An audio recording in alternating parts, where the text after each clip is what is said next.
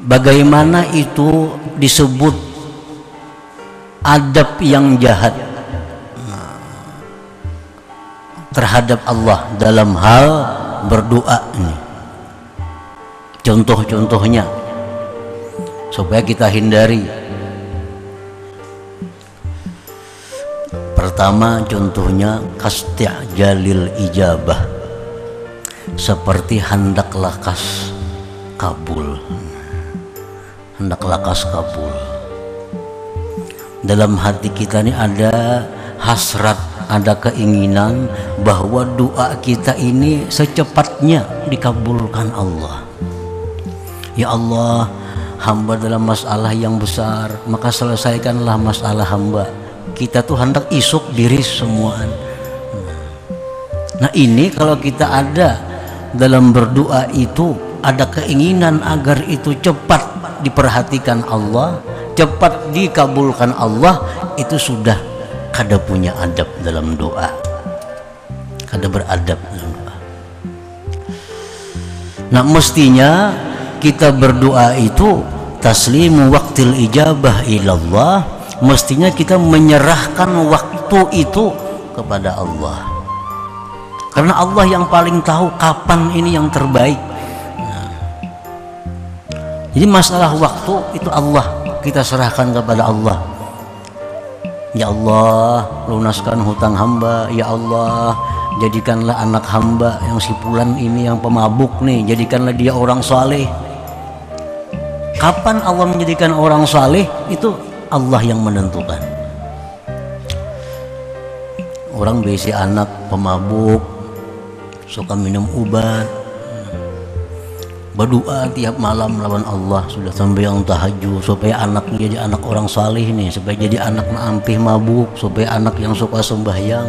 Berbulan-bulan sudah berdoa, kada pindah perubahan. Nah itu sebabnya adalah dalam berdoa mungkin ada mungkin ada adab yang tidak bagus di situ, ada adab yang kada baik kepada Allah. Salah satunya hendak lakas itu, nah hendak lakas kabul, hendak lakas. Padahal mestinya kita berdoa kepada Allah, ya Allah jadikanlah anak hamba ini orang yang saleh. Apabila itu urusan Allah, tahun kaina kah, atau tahun kainanya lagi, atau hendak matinya aja ini jadi orang saleh, itu Allah, serahkan aja kepada Allah. Itu contoh orang berdoa nang kada beradab tadi, hendak lakas dikabulkan. Kan Allah ini maha tinggi. Allah ini atasan, yang paling atas tuh Allah. Kalau kita ini berisi anak buah, anak buah menggasak kawan kita, katujulah kita.